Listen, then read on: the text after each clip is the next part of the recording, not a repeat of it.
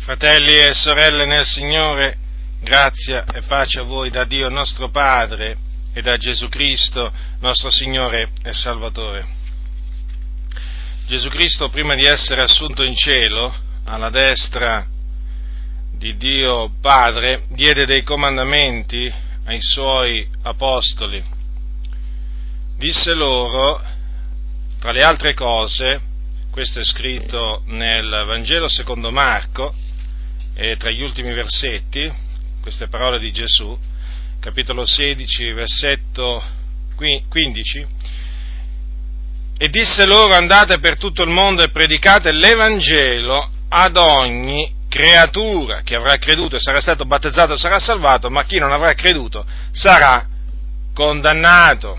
In Matteo, invece, troviamo scritto quanto segue, capitolo 28, versetto 19, Andate dunque, ammaestrate tutti i popoli, battezzandoli nel nome del Padre, del Figliolo e dello Spirito Santo, insegnando loro ad osservare tutte quante le cose che vo comandate. Ed ecco, io sono con voi tutti i giorni, sino alla fine dell'età presente. Vogliate prendere anche Luca al capitolo 24, l'ultimo capitolo dell'Evangelo secondo Luca, eh, Gesù, dopo che aprì loro la mente per intendere le scritture, disse loro, capitolo 24, versetto allora, capitolo 24, versetto, da versetto 46. Allora, così è scritto che il Cristo soffrirebbe e risusciterebbe dai morti il terzo giorno, che nel suo nome si predicherebbe ravvedimento e remissione dei peccati a tutte le genti, cominciando da Gerusalemme. Ora voi siete testimoni di queste cose ed ecco io mando su voi quello che il Padre mio ha promesso, quanti a voi rimanete in questa città finché dall'alto siate rivestiti di potenza.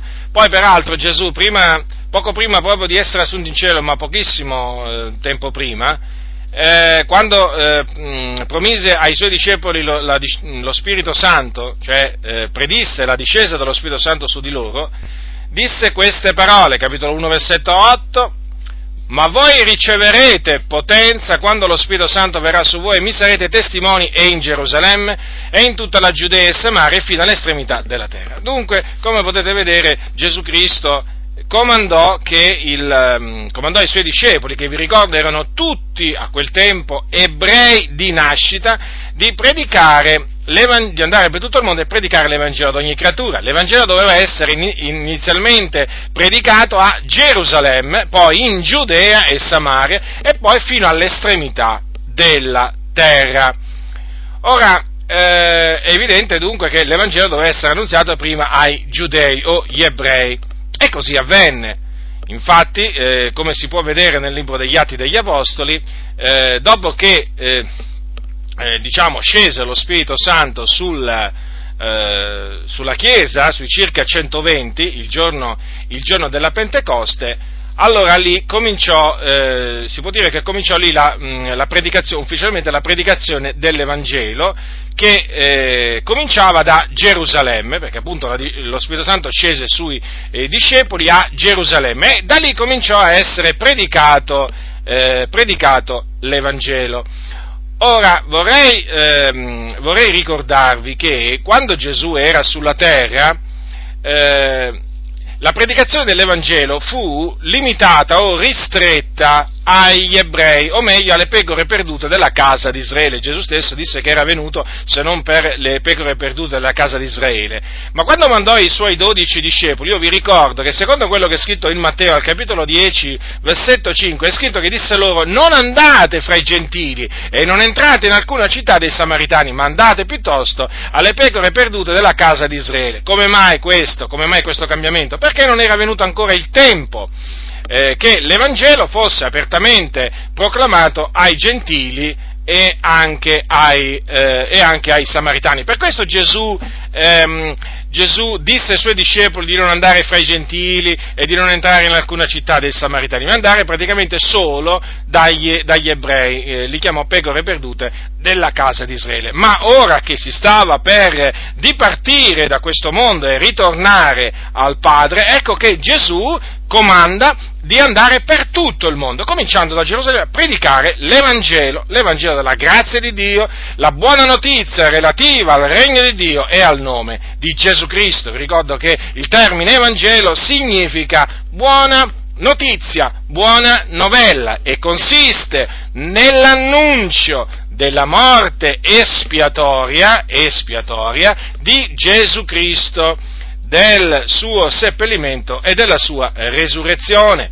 Capitolo 15 di Primo Corinzi, prendete capitolo 15 di Primo Corinzi, dice Paolo ai santi di Corinto, fratelli, a capitolo 15, eh, dal versetto 1, fratelli, io vi rammento l'Evangelo che vi ho annunziato, che voi ancora avete ricevuto, nel quale ancora siete saldi e mediante il quale siete salvati, seppur lo ritenete quale ve l'ho annunziato? A meno che non abbiate creduto in vano, poiché io vi ho prima di tutto trasmesso come l'ho ricevuto anch'io, che Cristo è morto per i nostri peccati, secondo le scritture, che fu seppellito, che risuscitò il terzo giorno, secondo le scritture, che apparve a Cefa, poi ai dodici, poi apparve a più di 500 fratelli in una volta, dei quali la maggior parte rimane ancora in vita e alcuni sono morti, poi apparve anche a Giacomo, poi apparve a Giacomo, poi a tutti gli apostoli e ultimo di tutti apparve anche a me come all'aborto, perché io sono il minimo degli apostoli e non sono degno di essere chiamato apostolo perché ho perseguitato la Chiesa di Dio. Ma per la grazia di Dio io sono quello che sono e la grazia sua verso di me non è stata vana, anzi ho faticato più di loro tutti, non già io però ma la grazia di Dio che è con me. Sia dunque io o siano loro, così noi predichiamo e così voi avete creduto. Notate dunque che Paolo, che fu costituito apostolo dopo i dodici discepoli, eh, naturalmente vi ricordo che il posto di Giuda Iscariote fu preso da Mattia, poco prima del giorno della Pentecoste, ora Paolo, che non faceva parte dei dodici, dei dodici apostoli, ma perché venne, fu scelto dal Signore Gesù come apostolo dopo, dice così noi predichiamo, io o loro Dunque Paolo predicava lo stesso Evangelo, lo stesso messaggio che predicavano i dodici, i dodici apostoli. Dunque cominciò la predicazione a Gerusalemme e il Signore naturalmente salvò, eh, salvò alcune, migliaia, alcune migliaia di persone. Voi sapete che il giorno della Pentecoste c'è scritto che furono aggiunte a loro circa 3.000 persone, furono aggiunte, fu il Signore a aggiungere quelle anime alla, eh, alla comunità che già esisteva, perché già c'erano circa 120 120 discepoli di Gesù Cristo. E poi c'è scritto che il Signore aggiungeva ogni giorno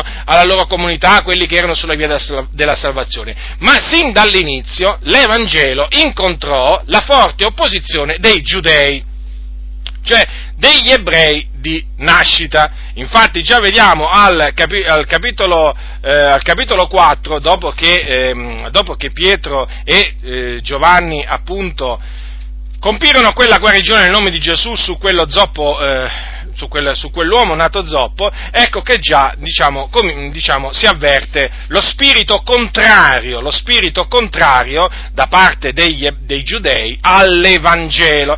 Infatti loro voi sapete che Pietro e Giovanni furono fatti comparire davanti, davanti agli anziani, davanti, ai, davanti, agli scribi e naturalmente perché, per, ehm, per, dare spiegazioni su quello che, su quello che, avevano fatto, eh, su quello che avevano fatto. Naturalmente non poterono confutare il miracolo che avevano fatto perché in effetti era inconfutabile, eh, però comunque sia li minacciarono di non, di non, proseguire, di non proseguire, a predicare nel nome, nel nome, di Gesù. Voi sapete la risposta, giudicate voi se è giusto nel cospetto di Dio, di ubbidire a voi anziché a Dio. Quindi gli apostoli erano decisi a continuare a predicare l'Evangelo che Cristo Gesù aveva loro affidato. E naturalmente, naturalmente non, è ferma, non, è che, eh, non, è che la persecuzione si fermò lì, anzi proseguì e si intensificò. Parlo sempre della persecuzione che eh, ricevettero dai giudei. Poi se prendete il capitolo 5 degli Atti degli Apostoli troverete che questa volta eh, tutti gli Apostoli furono presi e messi in prigione. Dice così al capitolo 5, versetto 17 e 18 degli Atti. Ora il sommo sacerdote e tutti quelli che erano con lui, cioè la sette dei Sadducei, si levarono pieni di invidia misero le mani sopra gli apostoli e li gettarono nella prigione pubblica. Quindi ennesima persecuzione, ennesima opposizione all'Evangelo della grazia di Dio. Poi voi sapete che un angelo del Signore fu mandato da Dio a liberare quegli uomini che naturalmente continuarono a proseguire nel, nella loro missione, nella missione che Dio gli aveva, eh, gli aveva, affidato. In questo caso furono anche battuti e poi lascia, eh, furono lasciati andare, ma loro si rallegrarono di essere stati reputati degni di essere eh, vituperati per il nome di Gesù Cristo. Qui siamo al capitolo 5 degli Atti, poi ecco arriva il capitolo 7, il discorso di Stefano, e eh, voi sapete che Stefano eh, fu, eh, fu lapidato fu lapidato dopo che tenne quel memorabile, perché veramente eh, bisogna, eh, bisogna, dargli questo, eh, questo aggettivo a quella, a quella, predicazione, dopo quel memorabile sermone che fece appunto davanti al, al Sinedrio, eh, fu lapidato e messo a morte a motivo del nome del Signore, eh, del Signore Gesù e naturalmente tra quelli che si segnalavano tra, ehm, tra, i giudei per il loro zelo nel perseguitare la Chiesa, cioè i discepoli, che erano chiamati anche quelli della nuova via a quel tempo, eh, c'era un certo Saulo da, da, Tarso che devastava la Chiesa entrando in casa in casa, tratti di uomini e donne, li metteva in prigione. E vanno, va fatto notare che si parla di questa persecuzione avvenuta a motivo, a motivo, di, a motivo di Stefano, se ne parla poi al capitolo 11, al versetto 19, quando si dice quelli dunque che erano stati dispersi dalla persecuzione avvenuta a motivo di Stefano passarono fino in Fenice, in Cipro, in, Antiochia, non annunziando la parola alcuna se non ai giudei soltanto santo. Ora, ehm, dunque, pers- ci fu una grande persecuzione a Gerusalemme, tutti furono dispersi, tranne gli apostoli, beh, così il Signore, così il Signore volle. Quelli che erano stati dispersi, tra cui c'era Filippo, per esempio, eh, dove, fu- dove, andarono, naturalmente, andarono a annunziare l'Evangelo. Quindi, vedete, la persecuzione è benefica, perché quando, per esempio, coloro che eh, si prodigano nell'annuncio dell'Evangelo vengono, eh, vengono cacciati via da un posto, poi, naturalmente, vanno in un altro, in altri posti, a predicare l'Evangelo Vangelo e così l'Evangelo si diffonde. E così si diffuse anche a quel tempo tramite, la, tramite anche la persecuzione. Ora, eh, a motivo dunque di quella grande persecuzione erano stati dispersi tanti da Gerusalemme, tanti credenti, e alcuni erano arrivati anche ad Antiochia, ad Antiochia e eh, si, erano messi, si erano messi a parlare anche ai greci perché, ehm, perché, perché la scrittura dice, eh, dice, anche ai greci? Perché in effetti fino a quel momento molti eh, pensavano ancora che l'Evangelo fosse da annunziare solo agli ebrei. Questo fu un errore che fecero anche gli apostoli, in particolare Pietro. Voi sapete il fatto appunto che precede eh, diciamo, il racconto appunto dell'annunzio dell'Evangelo ad Antiochia, cioè il fatto che un angelo, un angelo del Signore apparve a Cornelio, che era un centurione della corte detta italica, era quindi un gentile, ma assieme alla sua casa temeva, temeva Dio, faceva molte lemosine e pregava e il Signore gli mandò un angelo e mm, tramite quest'angelo gli fece, di, gli fece dire a, a, Cornelio che doveva chiamare un certo Simon Pietro che stava in un determinato posto e il quale gli avrebbe parlato di cose per le quali sarebbe salvato lui, eh, lui e, la, e, la, casa sua. E Pietro inizialmente, inizialmente quando... Eh, eh, diciamo, po- poco, prima fosse, eh, poco, prima che fosse, chiamato poi da coloro che furono mandati da Cornelio, non aveva ancora le idee chiare che, mm, cioè, su, su, questa cosa, cioè che l'Evangelo, l'Evangelo, doveva essere annunziato anche ai gentili. Infatti voi sapete che il Signore gli diede una visione poco prima che arrivassero quegli uomini che erano stati mandati da Cornelio a chiamarlo la visione di quella cosa eh, simile a un grande lenzuolo che scendeva, che scendeva dal cielo, eh, con, eh, appunto, con tanti rettili, i rettili della terra, gli uccelli del cielo, ehm, quadrupedi, e una voce che gli disse levati Pietro ammazza e mangia, Pietro gli rispose in un modo, Signore, perché io non ho mai mangiato nulla di immondo né di contaminato, e una voce gli disse di nuovo la seconda volta, le cose che Dio ha purificato non le fare tu immondo, e questo avvenne per tre volte, poi subito dopo il lenzuolo fu ritirato in cielo. In quella maniera, cioè con quella visione, il Signore mostrò a Pietro che l'Evangelo, l'Evangelo Dio aveva prestabilito di farlo annunziare anche ai gentili, perché Dio aveva stabilito di prendere un popolo anche di mezzo ai gentili. Poi naturalmente eh, il Signore gli confermò tutto ciò, lui arrivò a casa di Pietro, annunziò l'Evangelo e eh, il Signore salvò appunto Cornelio e tutta la sua casa, i quali furono anche battezzati con lo Spirito Santo e poi furono battezzati in acqua. E, mm, dunque le, il Signore cominciò... Eh, eh, cioè scelse Pietro affinché per bocca sua, per bocca sua, i gentili udissero udissero l'Evangelo. Ancora prima c'era stata la predicazione di Filippo, che è chiamato l'Evangelista, uno dei sette, eh, che eh, si era rivolta ai Samaritani, perché era sceso nella città di Samaria e aveva predicato l'Evangelo. E anche là il Signore aveva salvato, aveva salvato dei Samaritani. I Samaritani non sono giudei, esistono ancora oggi, i Samaritani non sono giudei. E dunque anche là il Signore aveva chiamato delle anime al ravvedimento e le aveva salvate. Dunque, quando poi qui si dice che ehm, eh, nel capitolo 11, quando si parla della predicazione ad Antiochia, alcuni di loro che erano ciprioti e cirenei, capitolo 11, versetto 20, venuti in Antiochia si misero a parlare anche ai greci, perché in linea generale a quel tempo sì, si pensava ad annunziarlo solo, eh, diciamo, solo agli ebrei. Dunque annunziarono il Signore Gesù anche ai greci e molti si convertirono, si convertirono al Signore. Ora, questo naturalmente per, eh, per, farvi capire un po' come l'Evangelo ehm, eh, fu, cominciò ad essere annunziato anche ai gentili. Il termine gentili, vi ricordo, significa nazioni. Quindi il termine gentile si, rif- si riferisce a coloro che non sono ebrei, ebrei di nascita, alle nazioni. E dunque noi siamo gentili.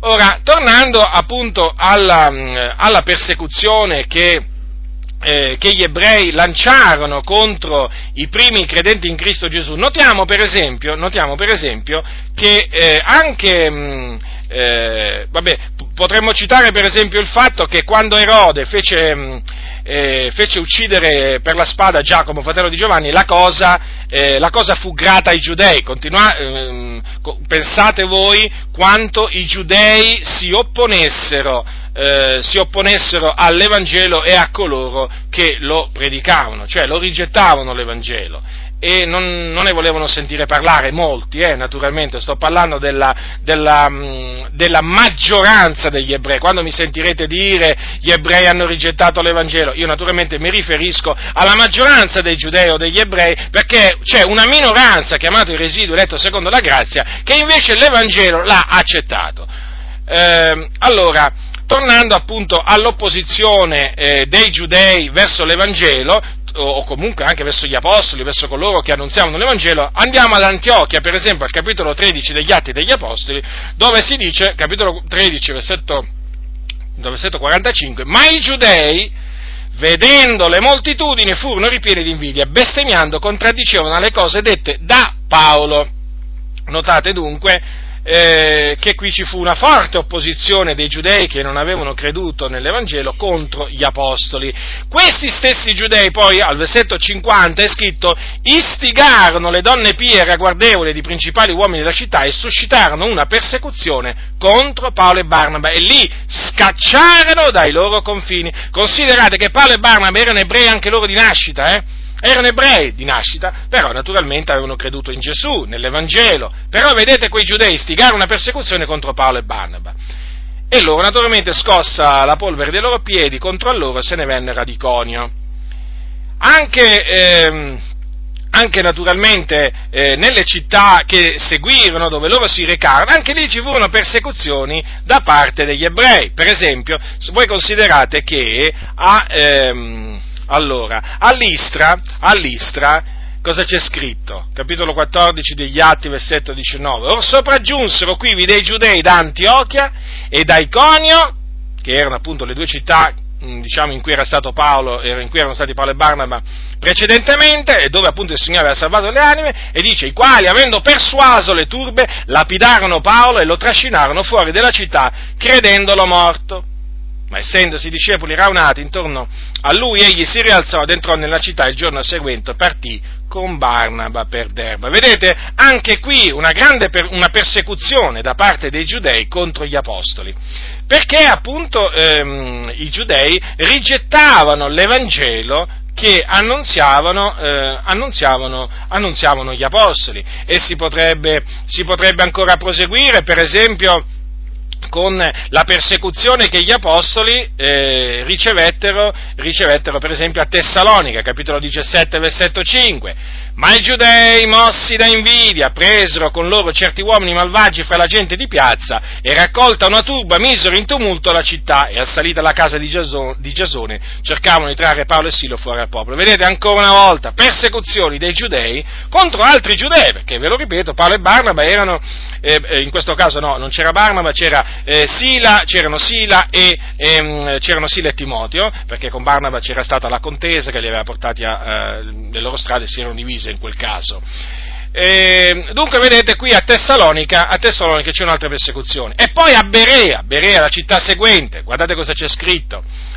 Versetto 17, versetto 13. Ma quando i giudei di Tessalonica ebbero inteso che la parola di Dio era stata annunziata da Paolo anche in Berea, vennero anche là agitando e mettendo so, so sopra le turbe. E i fratelli allora fecero partire immediatamente Paolo conducendolo fino al mare. Ora, notate che ancora, ancora una volta si vede l'astio, l'odio dei giudei verso eh, gli apostoli di Cristo e il, l'Evangelo, l'Evangelo di Cristo.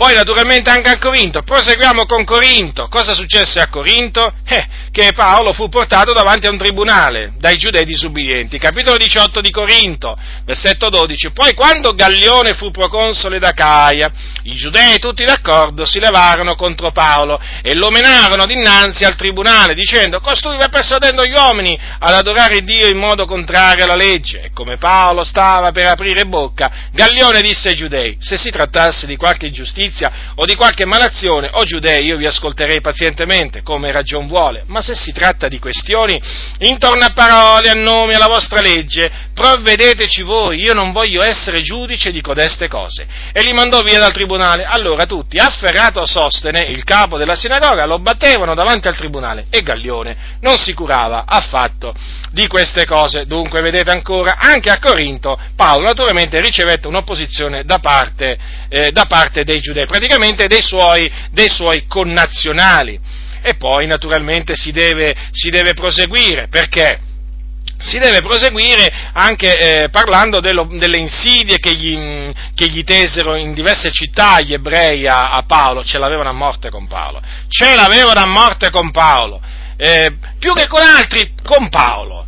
Eh, voi sapete la storia di Paolo, da persecutore della Chiesa, acerrimo persecutore della Chiesa, poi era diventato, era diventato eh, per la grazia di Dio, costituito Dio, l'apostolo dei gentili. E naturalmente Paolo dove andava, andava, suscitava le furie, le, le ire degli ebrei, degli ebrei e naturalmente poi mh, mm, mh, mm, do, a, al ritorno da uno dei suoi viaggi missionari, poi Paolo fu arrestato e mh, mm, ci mancò poco che eh, fosse messo a morte, ma il Signore lo scampò, eh, lo scampò e eh, in, dei, dei, dei, gentili, dei soldati romani, dei soldati romani lo presero in custodia e naturalmente poi da lì, eh, da lì Paolo eh, passò a, a diciamo, eh, diverse, come si dice, mh, mm, diversi, diversi, eventi un po', per, un po pericolosi, eh, per esempio ci fu il caso in cui gli, tes- gli, tesero delle insidie dei giudei che avevano fatto voto di non mangiare né bere finché non l'avessero ucciso, poi queste insidie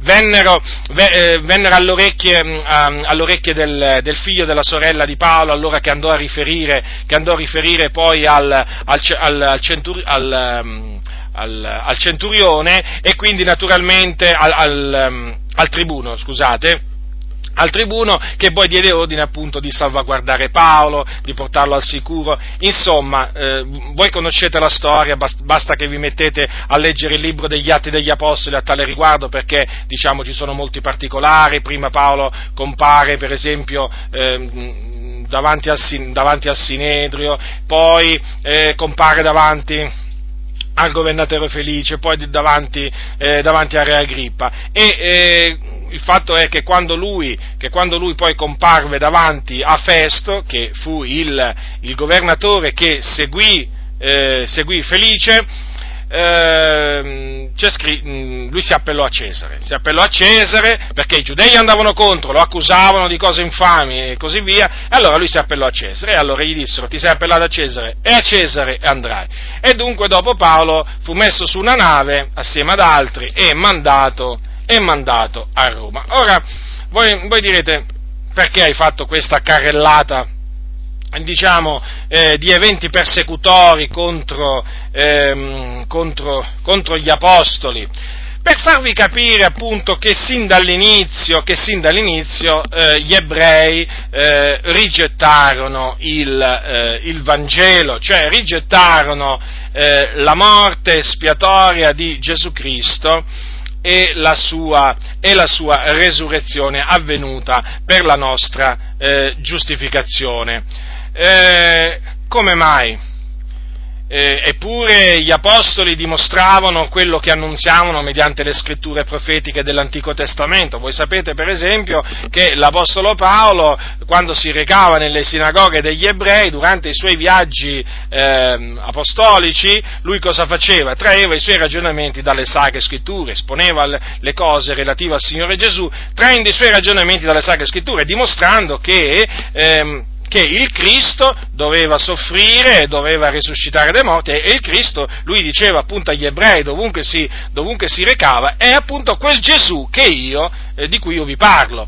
Però ecco che era sempre un piccolo numero erano sempre pochi quegli ebrei che eh, credevano, eh, credevano, nel Signore Gesù, credevano, rimanevano persuasi. La maggior parte, dovunque andava l'Apostolo Paolo, dovunque andavano gli Apostoli, dovunque veniva, dovunque veniva predicato l'Evangelo, la maggior parte degli ebrei eh, rigettava, eh, rigettava, l'Evangelo. E badate che mh, mm, ancora oggi, ancora oggi le cose sono tali e quali, tali e quali, non sono cambiate, vorrei dire di una virgola, ciò che è è già stato prima. Considerate voi, mm, considerate voi che, eh, diciamo, considerando quanti ebrei ci sono al mondo, considerando quanti ebrei ci sono al mondo, che sono circa 13 milioni, eh, gli ebrei, eh, la popolazione ebraica, coloro che hanno sangue ebraico praticamente, della razza di Israele, nel mondo intero sono un po' più di, di 13 milioni. E in Israele, cioè quindi nella terra di Israele, ne vivono la metà, praticamente 6 milioni, 6 milioni e mezzo circa.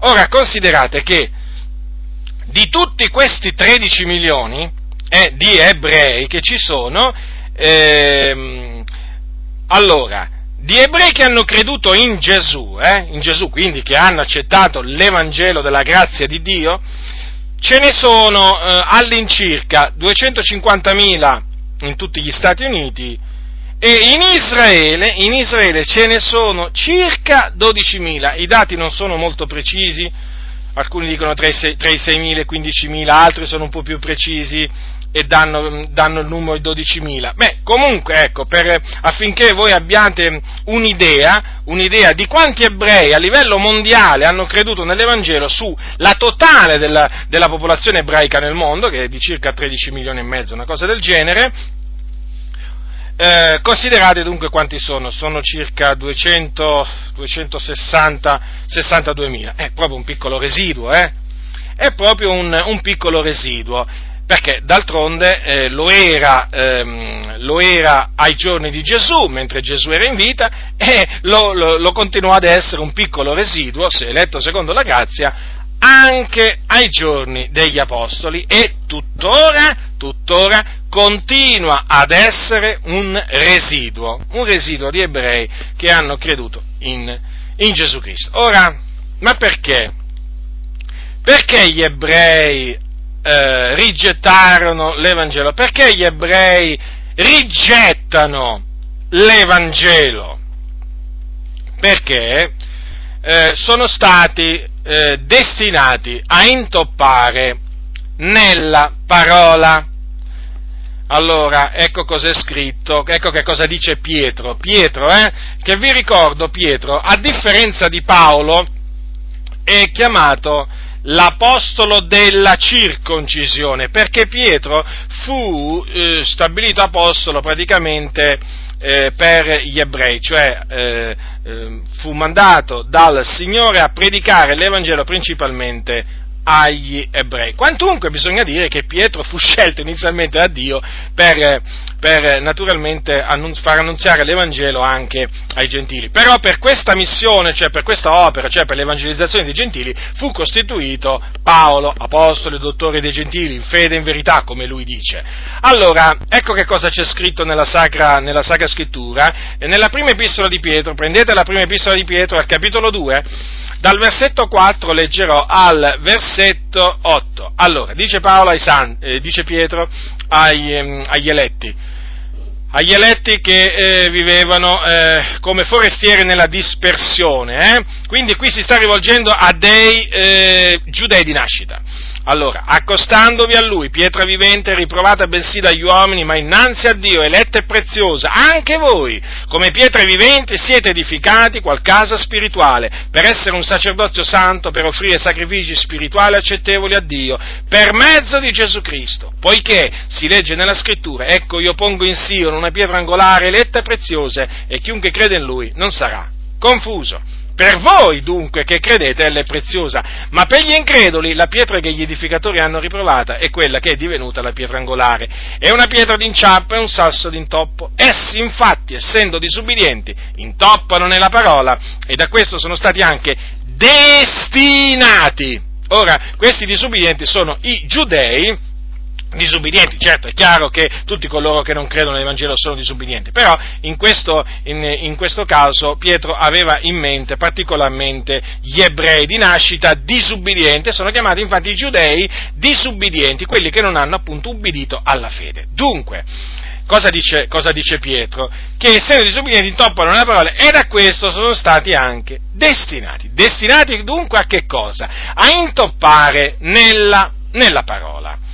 Ora, eh, se naturalmente sono stati destinati alla parola, questo vuol dire che Dio aveva, eh, aveva preannunciato che avrebbero, avrebbero in, intoppato. Un, un, evento così importante certamente non poteva, non poteva sfuggire a Dio, eh, nel senso per quanto riguarda il, il, il, suo, il suo, preannunzio. E difatti, e difatti Dio Dio eh, fece, sapere, fece sapere centinaia di anni prima della venuta di Gesù Cristo che eh, molti ebrei eh, sarebbero intoppati. Prendete il capitolo 8, capitolo 8 di Isaia, ecco cosa c'è scritto, allora versetto 13, 14 e 15. L'Eterno degli eserciti, quello santificate, sia Lui quello che temete e paventate. Ed egli sarà un santuario, ma anche una pietra d'intoppo, un sasso d'inciampo per le due case di Israele, un laccio e una rete per gli abitanti di Gerusalemme. Molti fra loro inciamperanno, cadranno, saranno infranti, rimarranno nel laccio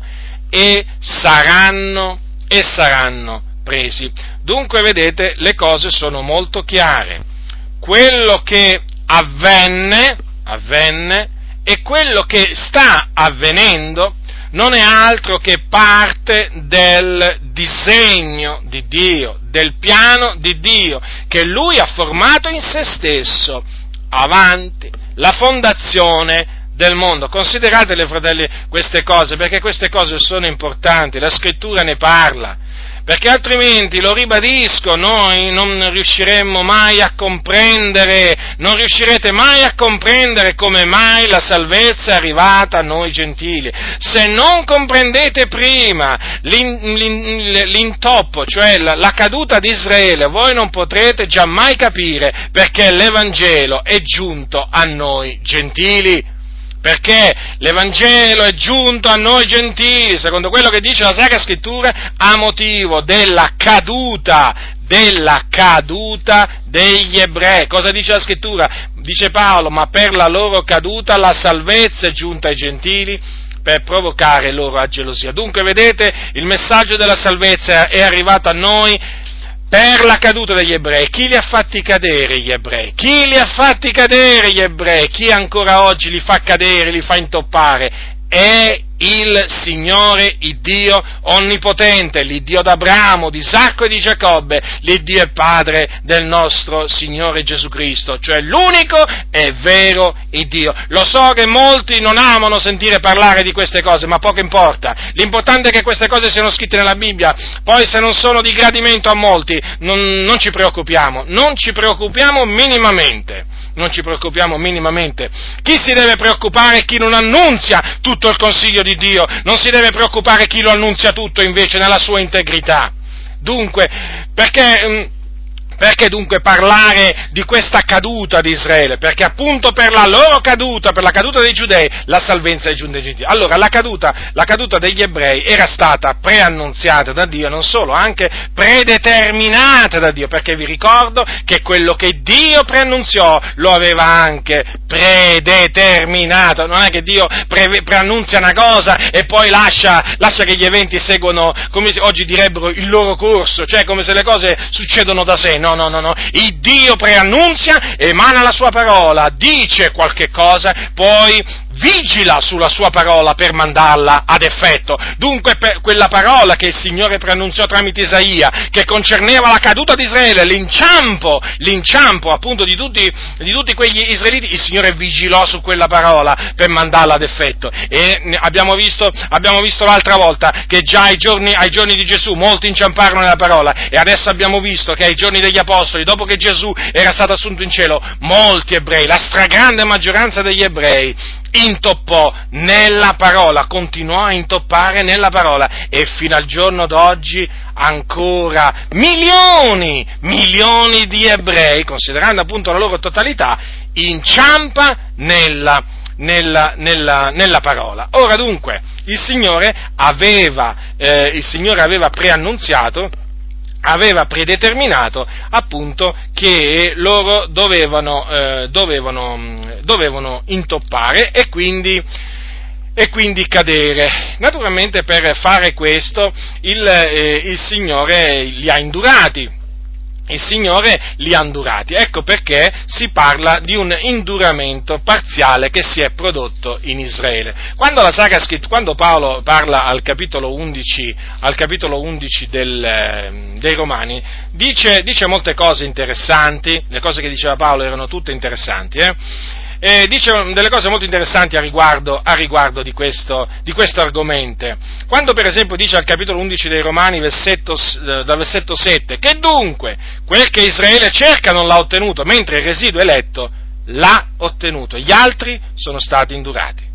Notate bene, gli altri sono stati indurati. Qui sta parlando, sta parlando della stragrande maggioranza degli ebrei. Infatti, vedete, prima parla di un residuo, che è appunto quello eletto secondo la grazia, vi ricordate le parole, no? Le parole del, del profeta, quando anche il numero dei fiori di Israele fosse come l'arena del mare, il rimanente solo sarà salvato, il residuo, perché il Signore eseguirà la sua parola sulla terra in modo definitivo e reciso. Notate dunque, eh? il residuo, il residuo, il residuo ha creduto, per la grazia di Dio, e poi gli altri sono stati indurati secondo che è scritto Dio ha dato loro uno spirito di stordimento, degli occhi per non vedere, degli orecchi per non udire, fino a questo giorno Considerate, eh? Considerate quando Paolo scriveva queste parole. E poi Davide dice la loro mensa sia per loro un laccio, una rete, un inciampo e una retribuzione siano gli occhi loro oscurati in guisa che non, venga, non vengano e piega loro del continuo la, la schiena. Dunque, se, mh, mm, hanno intoppato e intoppano perché, ehm, perché Dio li ha destinati a ciò e quindi non possono credere non possono credere. Perché? Perché, Signore, perché si devono adempiere le parole del profeta, egli ha indurato i loro cuori, ha ciecato gli occhi loro, affinché non intendano col cuore, non vengano con gli occhi e non si convertono e io non li sani. Vi ricordate queste parole? Sono scritte nel libro del profeta Isaia e vengono riprese da Giovanni al capitolo 12 di Giovanni dell'Evangelo che porta il suo nome. Dunque, come potete vedere, dunque, ehm, gli ebrei eh, intoppano la parola. Vi stavo dicendo prima, ma come? Eh, eppure, eh, qualcuno potrebbe dire, eppure gli apostoli, ma è tuttora anche chi annunzia l'Evangelo agli ebrei, dimostravano le cose eh, traendo i loro ragionamenti dalle sacre scritture, cioè dimostrando mediante le scritture che Gesù è il Messia, è il Messia promesso.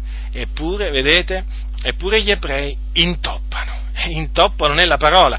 Quella mensa dove loro, a, eh, dove loro vanno a mangiare è diventata per loro un laccio, una rete, un inciampo. Sì, proprio la mensa dove loro si recano, eh, dove si, loro si recano a mangiare. Quando loro praticamente gli ebrei eh, leggono le scritture, eh, non vedono non vedono, non vedono. E, come dice la Sacra Scrittura, un velo rimane steso, rimane steso sul, cuore, eh, sul cuore loro. Poi quando saranno naturalmente, quando si convertiranno il velo sarà rimosso, ma eh, il velo è rimosso in Cristo, quindi quando si convertiranno a Cristo il velo sarà rimosso. Vi stavo dicendo prima, appunto, che eh, questo, induramento, questo, induramento, è stato prodotto da Dio, che non è che è avvenuto, è avvenuto per chissà quale eh, recondito motivo questo, questo induramento, chissà chi l'ha, chi, chi l'ha prodotto, l'ha prodotto il Signore un induramento parziale, appunto, perché non è totale, eh? è interessante anche questo, cioè la scrittura parla di un induramento parziale che si è prodotto in Israele, è parziale appunto perché rimane pur sempre, come c'era anche ai tempi degli, degli apostoli, rimane pur sempre un residuo di ebrei che, ehm, che, hanno, che hanno accettato l'Evangelo, però la stragrande maggioranza appunto è stata indurata, infatti intoppa nella parola, però la scrittura dice eh, finché sia entrata la pienezza dei gentili, cioè questo induramento parziale che Dio ha prodotto in Israele è temporaneo, è temporaneo, perché arriverà il giorno che tutto Israele sarà salvato. Ecco, prendete, queste sono parole molto importanti, molto importanti per quanto eh, ci riguarda, affinché noi non ci insuperbiamo contro i rami naturali che sono stati troncati, cioè i giudei disubbidienti. Capitolo 11 dei Romani, eh, leggerò dal versetto 25, perché fratelli, non voglio che ignorate questo mistero, affinché non siate presuntuosi, che cioè un induramento parziale si è prodotto in Israele, finché sia entrata la pienezza dei gentili, e così tutto Israele sarà salvato, secondo che è scritto, il liberatore verrà da Sion, egli allontanerà da Giacobbe le impietà, e questo sarà il mio patto con loro quando io torrò via i loro peccati.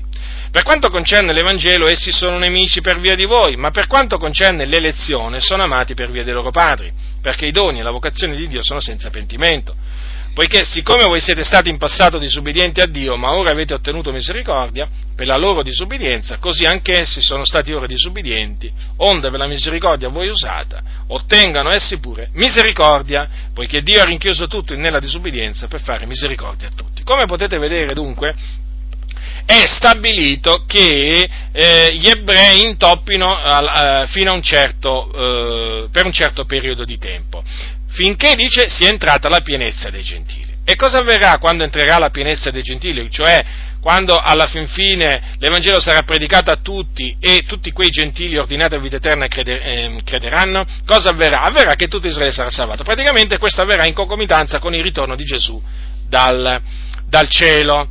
Perché certamente eh, sono amati gli ebrei eh, per via dei loro padri. Eh, per quello che concerne l'elezione. Però naturalmente bisogna tenere presente che per quanto concerne l'Evangelo sono nemici, eh? Sono nemici di Dio, eh? Per naturalmente a cagione nostra, perché noi abbiamo accettato l'Evangelo e loro lo hanno, lo hanno, rigettato. Ma naturalmente tutto questo, parte, tutto questo, fa parte, del piano di Dio, poi arriverà il giorno in cui Dio farà misericordia a tutti gli ebrei. Attenzione che questo passo, poiché Dio ha rinchiuso tutti nella disubbidienza per fare misericordia a tutti, non è che significa che alla fine Dio salverà tutti gli uomini, eh? qui quel tutti è riferito a tutto Israele, no? dico questo perché questo è uno di quei passi che prendono gli universalisti per sostenere la salvezza finale di tutti gli uomini, eresia naturalmente, eh? la salvezza finale di tutti gli uomini è un'eresia, perché il Signore alla fine salverà salverà sempre eh, coloro che ha ordinato o preordinato a vita, eh, a vita eterna. Ora, eh, dunque, quello, eh, quello noi, eh, di, que- di, cui noi siamo testimoni ancora oggi è questo induramento parziale che si è prodotto in Israele. Eh, cioè ancora, noi, ancora oggi noi siamo testimoni ehm, di questa durezza che c'è da parte di Israele verso verso l'Evangelo. Ehm, naturalmente loro leggono la scrittura, non la intendono e quando eh, eh, e cosa succede? Cadono, inciampano. Inciampano come? Praticamente loro inciampano nella parola perché eh, si appoggiano su certi passi eh, e eh, quelle, quelle, quelle, dottrine che loro creano da, que, da quei passi impediscono loro appunto di accettare l'Evangelo e quindi di riconoscere che Gesù è il Messia promesso ab antico per mezzo, per mezzo dei profeti, e allora sapete eh, cosa ho deciso di fare? Ho deciso appunto di farvi conoscere quali sono queste dottrine che impediscono, le dottrine del giudaismo, eh, lo chiamano il giudaismo moderno, ma comunque eh, queste dottrine sono, sono, dottrine anche del giudaismo antico, quali sono le dottrine del giudaismo eh, moderno che impediscono, impediscono, agli ebrei di accettare l'Evangelo. Ma sicuramente vi sarà capitato di sentire parlare eh, de, degli ebrei, delle loro, fe, delle loro festività, eh, insomma se ne sente parlare tramite, tramite, i mass media di tanto in tanto, ehm, però sicuramente vi siete, vi siete, domandati ma come mai gli ebrei, eh, la stragrande maggioranza degli ebrei, eh, non, mm, non, crede nel Signore Gesù Cristo? Come mai non accetta l'Evangelo? E come mai ha questa avversione verso l'Evangelo? A proposito di persecuzione, non pensate che oggi in Israele eh, per, i, mm, per i, i, giudei che credono in Gesù la vita sia facile? Eh?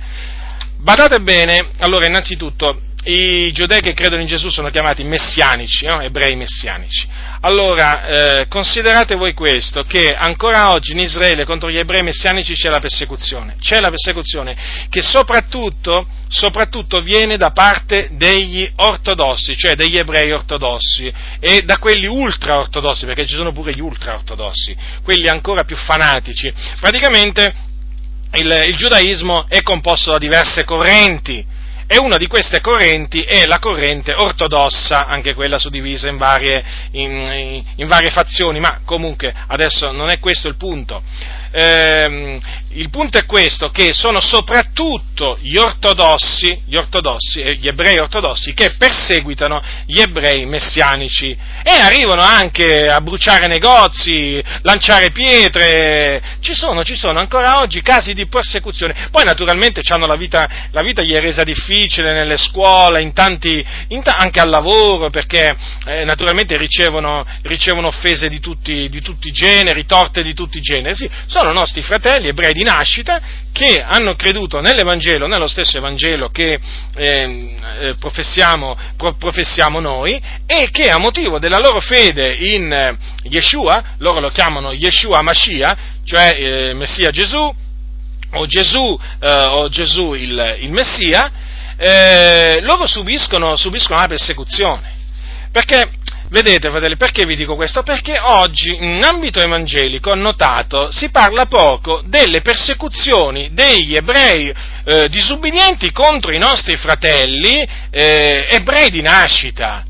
Oggi c'è la tendenza, ma è una cosa veramente diabolica, io sono cose queste che non, che non sopporto, oggi c'è la tendenza da parte di molte chiese evangeliche eh, a supportare il governo israeliano, a mandare anche persino soldi, naturalmente soldi eh, che sono stati raccolti nelle varie chiese, al governo israeliano per promuovere questo o quell'altra cosa. Qui proprio, cioè, proprio non, non, capiscono più niente molti pastori. Cioè, l'Apostolo Paolo si studiava di far arrivare le offerte dei santi dove? Ai poveri fra i santi che c'erano a Gerusalemme. Oggigiorno ci sono chiese che danno soldi agli ortodossi per la costruzione del Tempio. Ma voi vi rendete conto di che cosa sta succedendo? C'è un pervertimento della teologia, della dottrina, che è impressionante. Poi oggigiorno si sente spesso dire, oggigiorno si sente spesso dire, quante volte vi è capitato, preghiamo per la pace di Gerusalemme. Sì, attenzione, questo prima di tutto era qualcosa che è scritto nell'Antico Testamento, ma Paolo mica pregava per la pace di Gerusalemme, Paolo pregava per la salvezza dei giudei disobbedienti.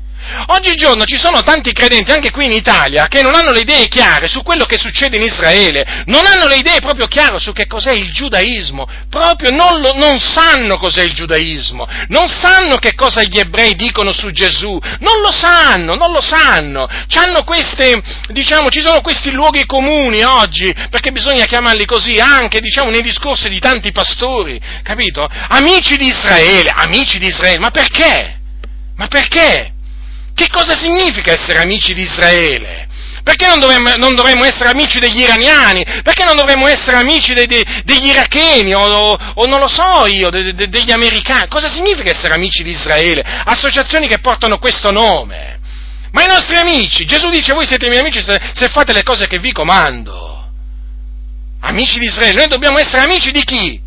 Amici di chi perseguita il governo israeliano, badate fratelli, è condizionato fortemente dal, eh, dal giudaismo ortodosso. In Israele, affinché si sappia, eh, comanda l'ortodossia ebraica. Eh? l'ortodossia ebraica. E badate bene che questa ortodossia ebraica sta creando molti problemi, eh, in, anche a livello amministrativo, ai nostri fratelli ebrei, sì, a quel residuo eletto secondo la grazia. E dovete anche considerare che quando un ebreo si converte a Gesù, eh, è definito un apostata e rompono i legami tutti con lui, eh, tutti, tutti, dal primo all'ultimo, le famiglie li cacciano via e, e, e secondo diciamo, una, una, dottrina del giudaismo moderno non è più nemmeno considerato ebreo.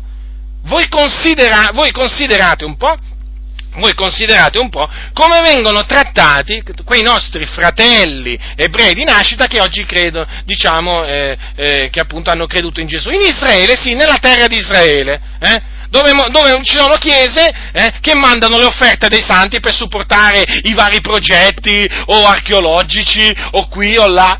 Ma semmai ma mandino questi soldi alle chiese dei santi che sono in, eh, che sono, che sono in, eh, in, eh, in, Israele. Facciano quello che faceva l'Apostolo Paolo, gli Apostoli, che raccoglievano delle, delle, offerte tra i gentili per mandarle ai poveri che c'erano in Israele. Ci sono dei poveri fra i santi ancora in Israele. Questo è quello che siamo chiamati noi gentili a fare verso i poveri fra i santi che sono in Israele. Ma noi non siamo chiamati a supportare il governo israeliano.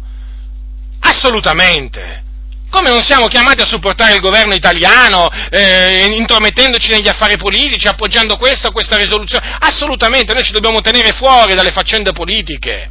Noi dobbiamo predicare l'Evangelo, aiutare i nostri fratelli. No, perché vi ho detto questo? No, perché ho notato appunto che c'è questo, ehm, questo, questo sentimento sbagliato in molte, ehm, in molte chiese oggigiorno, anche non pentecostali, eh, qui in Italia vogliono far credere, non lo so, vogliono far passare Israele come, eh, come non lo si deve far passare. Perché in Israele c'è un residuo eletto secondo la grazia e noi dobbiamo preoccuparci di quei fratelli perché loro stanno affrontando le persecuzioni, l'opposizione da parte degli ebrei ortodossi e anche da quelli che non sono ortodossi, perché so, comunque sia sono malvisti. Allora io invito i fratelli a documentarsi, a documentarsi su quello che avviene anche in Israele affinché questi pastori qua che sbandierano, che, che, che sbandierano questa amicizia verso Israele siano svergognati. Ma noi siamo amici degli ebrei che hanno creduto in Gesù. Sì, amici di loro.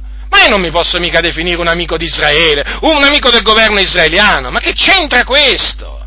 Cosa ha da fare veramente la paglia? La paglia col frumento, evidentemente per qualcuno c'è qualcosa da fare, per me e secondo molti non c'è niente da fare, questo insegna la Sacra Scrittura.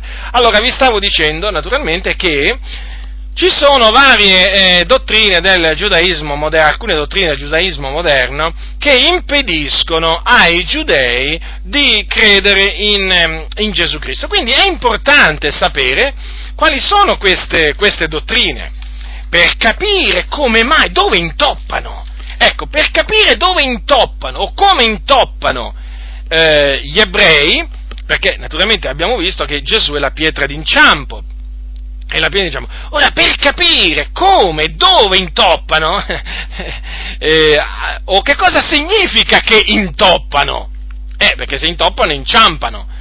E, allora, per capire tutto ciò, bisogna conoscere appunto alcune dottrine del giudaismo che sono fondamentali a tale riguardo, e allora si capirà, si capirà eh, eh, diciamo, da che cosa è prodotta questa forte opposizione all'Evangelo tuttora da parte degli ebrei di nascita. Ora, oggi tratterò eh, la dottrina del, eh, del giudaismo concernente il Messia. È importante questo, molto importante, fratelli. Perché il Messia, così come lo intendono gli ebrei, vi ricordo che io per ebrei intendo gli ebrei disubbidienti, eh? è un normale essere umano eh, per gli ebrei che libererà Israele dai suoi nemici e instaurerà la pace e la giustizia sulla terra. Ehm, allora, praticamente, che cosa dicono eh, che cosa dicono eh, gli ebrei? La, il giudaismo che cosa dice? Che il Messia che deve venire, perché voi sapete naturalmente che loro l'aspettano, per la prima volta, noi lo aspettiamo per la seconda volta, noi aspettiamo il ritorno del Messia, loro aspettano ancora la prima venuta del Messia, loro praticamente dicono che il Messia che deve venire, tale riguardo bisogna dire che molti ebrei aspettano ancora il Messia, eh? però ci sono ebrei, c'è una parte degli ebrei che non l'aspetta più, non aspetta più il, il Messia, però c'è una buona parte degli ebrei che ancora lo, lo, lo aspetta. Praticamente loro ritengono che il Messia che deve venire innanzitutto sarà un essere normale che compirà una missione particolare. Qual è questa missione? Instaurerà un, un regno di giustizia e di pace universale, naturalmente, su tutta la terra. Eh, e quindi il male, eh, l'iniquità sarà eliminato. E naturalmente loro insistono molto, insistono molto nello spiegare mh, mm, che cosa farà il Messia quando verrà. E hanno scritto, diciamo, ci sono molti libri nell'ambito del giudaismo contro il cristianesimo, contro Gesù, contro l'Evangelo. E mh, mm, ci sono scrittori ebrei che hanno scritto mh, mm, a tale riguardo per distogliere i loro connazionali dall'accettare Gesù come il Messia. E che cosa naturalmente fanno presente in questi loro scritti?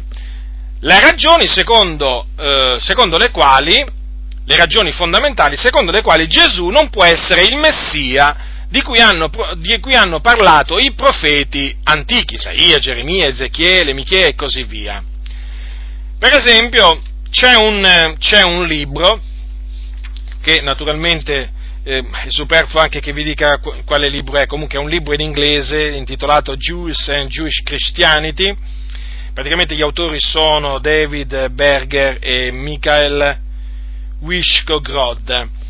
E questo è un, un librettino in lingua inglese in cui appunto eh, vengono, vengono scoraggiati nella maniera più franca possibile gli, gli ebrei dall'accettare Gesù come il Messia. E loro naturalmente cercano eh, di dimostrare perché Gesù non può essere il Messia. Ascoltate, ascoltate che cosa dicono dicono costoro, cominciamo con la credenza fondamentale che Gesù era ed è il Messia. Siccome la stessa parola Cristo significa Messia, questa credenza giace al cuore della fede cristiana. Ma come andiamo a provare la pretesa che Gesù era il Messia? La prima cosa da ricordare è che il termine Messia prende il suo significato basilare dalla profezia biblica. È solo a causa di tale profezia che la gente aspettava il Messia in primo luogo. Qualsiasi persona che pretende essere il Messia deve quindi essere capace di passare uno speciale test. Ha egli compiuto quello che la Bibbia si aspetta dal Messia? La sola maniera per definire il Messia è quella del re che governerà durante quella che noi chiamiamo l'era messianica. Il criterio centrale per valutare un Messia deve essere dunque una sola questione. È giunta l'era messianica? È solo nei termini di questa domanda che il Messia significa qualcosa. Che cosa dice allora la Bibbia sull'età messianica? Ecco una breve descrizione fatta da un famoso studioso cristiano. Sono sempre loro che parlano, eh? gli ebrei. La riscoperta dell'indipendenza e del potere, un'era di pace e di prosperità, di fedeltà e alla, su- e alla, sua legge, di giustizia e di agire, leale di amore fraterno fra gli uomini e di rettitudine e pietà personale. Se noi pensiamo a questa frase solo per un momento alla luce della storia degli ultimi duemila anni, noi cominceremo a vedere quali enormi ostacoli devono essere vinti se noi dobbiamo credere nella missione messianica di Gesù. Se Gesù era il Messia, perché la sofferenza e la malvagità hanno continuato e persino sono aumentate durante i molti secoli dopo la sua morte? Questo lo troviamo scritto a pagina 18 e 19 del suddetto libro. Collegato a questo c'è il fatto che Gesù non liberò il popolo giudaico dai romani. Ascoltate quello che dicono. Il giudaismo comprende la redenzione come doveva accadere nel mondo reale, nel mondo politico e non solo nei cuori dei credenti. Siccome Gesù non liberò il popolo ebraico dal gioco romano e non fece terminare la guerra e l'odio tra gli individui e le nazioni, il giudaismo non fu capace di accettare le pretese messianiche fatte per Gesù. Questa è a pagina 24. Dunque, per riassumere, Gesù, secondo gli ebrei, non può essere il Messia. Perché? Non venne a redimere politicamente Israele. E perché alla sua venuta, dalla sua venuta in poi, le cose hanno continuato ad andare nella stessa maniera, anzi, di mano in peggio. Ah, su questo insistono molti, eh? Guardate, non c'è libro, non c'è libro scritto da rabbini, scrittori ebrei, contro il cristianesimo, contro l'Evangelo, contro Gesù, contro Paolo, che non si sofferma su questo fatto. Cioè, mh, loro ribadiscono sempre, fino alla noia, che Gesù non può essere il Messia, perché non ha liberato Israele dai nemici romani e con la sua venuta non ha eh, non ha dato inizio all'era messianica che è un'era di pace e di, e di giustizia. Ora, eh, voi, direte, eh, voi direte, ma eh, loro naturalmente si appoggiano alla Sacra Scrittura, certo, alla Sacra Scrittura però interpretandola alla loro maniera. Per esempio, questo fatto del, eh, del, dell'era di pace, dell'era di pace, dell'era di giustizia universale collegata alla venuta del Signore, loro da dove, la, da dove la prendono? Dal capitolo 11 di Isaia, sempre questi sono i passi che prendono, eh? ascoltate, perché qui si parla in effetti dell'avvento del Messia e anche di questa, di questa era, era, messianica, capitolo 11 dal versetto 1 al versetto 9, poi un ramo uscirà dal tronco di Isaia e un rampollo uscirà spunterà dalle sue radici. Lo spirito dell'Eterno riposerà su lui, spirito di sapienza e di intelligenza, spirito di consiglio e di forza spirito di conoscenza e di timore dell'Eterno, respirerà come profumo il timore dell'Eterno, non giudicherà dall'apparenza. Non darà sentenze stando al sentito dire, ma giudicherà i poveri con giustizia. Farà ragione con equità agli umili del paese. Colpirà il paese con la verga della sua bocca e col soffio delle sue labbra farà morire l'empio. La giustizia sarà la cintura delle sue reni e la fedeltà la cintura dei suoi fianchi. Il lupo abiterà con l'agnello e il leopardo giacerà col capretto. Il vitello il giovane leone e il bestiame ingrassato staranno assieme e un bambino li condurrà. La vacca pascolerà con l'orso e i loro piccini giaceranno assieme, il leone mangerà lo strame come il bue, il lattante si strastullerà sul buco dell'aspide, il divezzato stenderà la mano sul covo del basilisco. Non si farà né male né guasto su tutto il mio monte santo, poiché la terra sarà ripiena della conoscenza dell'Eterno, come il fondo del mare, dall'acque che lo coprono. Ora, loro naturalmente dicono, vedete, qua si parla del Messia, è fuori di dubbio certamente che si parla del Messia, della venuta del Messia, questi sono passi appunto che si riferiscono al Messia, e naturalmente eh, dicono, vedete, Gesù, que- il, il, Messia, scusate, in base a quello che dice qua il profeta Isaia, avrebbe eh, dato inizio ad una era, ad una era dove non ci sarebbe stato più malvagità e dove appunto non ci sarebbe stata proprio la natura rinnovata e così via. È avvenuto questo con la venuta di Gesù di Nazareth? No, loro dicono. E allora? Allora Gesù non può essere il Messia. Israele è rimasto sotto il gioco dei Romani e quindi questo Messia non può essere il vero Messia. Ora, ma allora loro com'è che spiegano il fatto che noi crediamo che eh, Gesù è il Messia che è morto sulla croce per i nostri peccati del risorto ed è stato assunto in cielo? Beh, loro dicono gli ebrei, naturalmente, accecati, accecati da Dio, indurati da Dio, naturalmente dicono, dicono queste cose. Praticamente loro dicono così che eh, questa è un'idea che si è venuta a, fermar, a, a formarsi, eh, questa idea del Messia sofferente, eh, eh dopo che, eh, dopo che fu manifesto che eh, Gesù, poteva, eh, liber- Gesù di Nazareth non poteva il, il, il, liberare Israele dai suoi, eh, dai suoi nemici. Praticamente loro dicono che, dato che Gesù fu crocifisso, eh, e quindi fece una brutta fine, non poté adempiere l'opera del Messia, la missione del Messia. E, e allora eh, che cosa è successo? È successo che eh, i suoi discepoli hanno cambiato, hanno cambiato le cose, praticamente hanno cambiato l'idea del Messia, Perché l'idea corretta del Messia era quella che quando sarebbe venuto avrebbe riscattato Israele dai suoi nemici, avrebbe dato inizio all'era messianica. Allora loro, vedendo che il loro maestro era stato crocifisso e non aveva potuto fare niente di tutto ciò, che hanno fatto? Hanno escogitato l'idea delle sofferenze del Messia che doveva morire sulla croce e poi niente di meno risuscitare e poi niente di meno ancora essere assunto in cielo. Quindi praticamente sarebbe un'invenzione, un'invenzione dei discepoli di Gesù dei discepoli di Gesù, questo fatto che il Messia doveva soffrire sulla croce e così via. E quindi, e quindi Gesù, eh, Gesù, non può essere il vero Messia, Gesù è uno dei falsi Messia. Siccome che nella storia del giudaismo sono apparsi eh, tanti falsi Messia, eh, ma guardate veramente tanti, eh, che si sono proclamati eh, il Messia, allora gli ebrei cosa hanno fatto? Ecco, Gesù è uno dei tanti, eh, dei tanti falsi Messia. E, ehm, e quindi loro lo fanno passare come un falso, un falso messia, niente di meno lo, lo paragonano, comunque paragonano la storia del fallimento della, della, secondo loro, dell'opera di, di, Gesù a quella di un certo eh, Shabbatai Zevi, eh, praticamente questo visto alcuni secoli fa, un impostore che si era presentato, si era presentato agli ebrei come, come, il Messia e c'era stato veramente a livello anche, so, mh, mm, c'era stato proprio nella diaspora un, um, dice, un vasto movimento di adesione a questo Shabbatai Zevi e eh, si era proclamato il Messia, costui poi naturalmente ha fatto una brutta fine e eh, chiaramente si è manifestato per quello che era un, un falso Messia. Allora loro gli ebrei che hanno, che hanno fatto?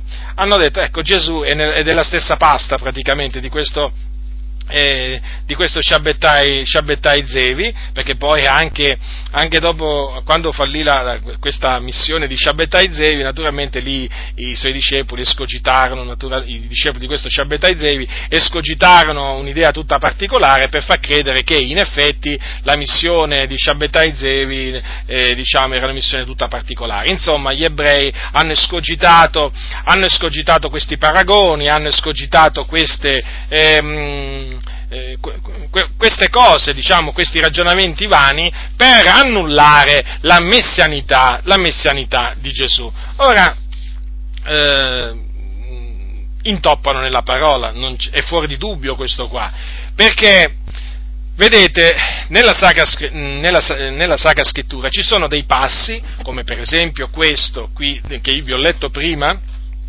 in Isaia, che se non si sta attenti, si sta attenti eh, possono, eh, fa, possono fare, mm, questi passi possono fare intoppare e indurre a, a credere che Gesù non può essere il Messia perché non ha questa, dato inizio a questa, a questa era di pace universale, questa era di giustizia universale.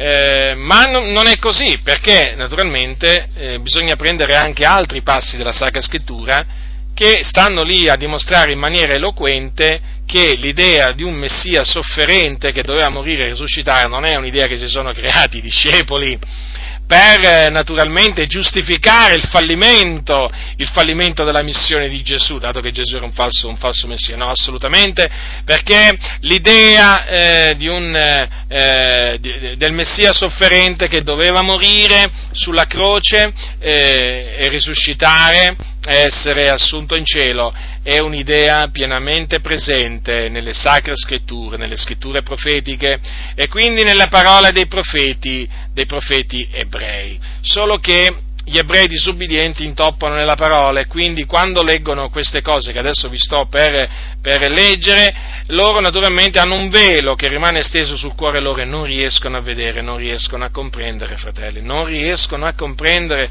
glielo potete spiegare veramente dalla mattina alla sera eh, a questi giudei disubbidienti, se il Signore non interviene, se il Signore non gli apre la mente per intendere le scritture fratelli, è come, come parlare al muro, esattamente, come parlare, è come parlare al muro. Allora quindi vi voglio dimostrare, vi voglio dimostrare eh, che eh, eh gli antichi profeti, eh, gli antichi profeti predissero, predissero che il Messia, avrebbe, avrebbe sofferto e sarebbe morto per i nostri peccati, perché la redenzione che il Signore aveva innanzi determinato e preparato era una redenzione spirituale, praticamente la redenzione eh, del suo popolo dai loro peccati. Infatti è scritto nel Salmo, eh, nel Salmo, 100, nel Salmo 130, prendete Salmo 130, versetto 7 e 8, quindi qui le, eh, questi, queste parole fanno parte degli oracoli che Dio rivelò ai giudei. Eh? O Israele, spera nell'Eterno, poiché presso l'Eterno è benignità e presso di lui abbondanza di redenzione, ed egli redimerà Israele da tutte le sue iniquità. Ora ponete molto, molta attenzione a queste parole. Qui c'è scritto che Dio redimerà Israele da tutte le sue iniquità. Non, non dai suoi nemici carnali, ma da tutte le sue iniquità. Qui si parla di una redenzione spirituale, non di una redenzione politica. Ora, eh, voi, sapete, voi sapete che in effetti, in effetti anche, eh, anche i discepoli del Signore commisero questo errore. Cioè inizialmente pensarono che l'opera del Messia sarebbe stata, l'omissione del Messia sarebbe stata quella di redimere Israele dai suoi nemici carnali e quindi dal gioco dell'impero romano che a quel tempo gravava su Israele, perché voi sapete che a quel tempo, quando venne Gesù, eh, i romani dominavano in Israele. Infatti vi ricordate che cosa dissero i due discepoli che stavano andando a Emmaus prima di riconoscere eh, che quell'uomo eh, che diciamo, si era accostato a loro, aveva cominciato a parlare con loro, era Gesù, che cosa gli dissero tra le altre cose? Ascoltate queste parole perché fanno capire come questa idea anche allora esisteva. Badate bene, eh, non c'è nulla di nuovo sotto il sole, ciò che è già stato prima e quindi fatto, le cose che io vi ho letto a proposito del giudaismo moderno, cioè naturalmente sono, sono molto antiche. Ascoltate, eh, qui sono due discepoli eh, di, eh, di, Gesù che, che diciamo, parlano a quest'uomo che ancora non sanno che è Gesù e gli dicono queste parole, capitolo 24 di Luca, versetto 21. Uh, allora no, le, mm, voglio leggere no, dal versetto 19. Allora, ed egli disse loro quali?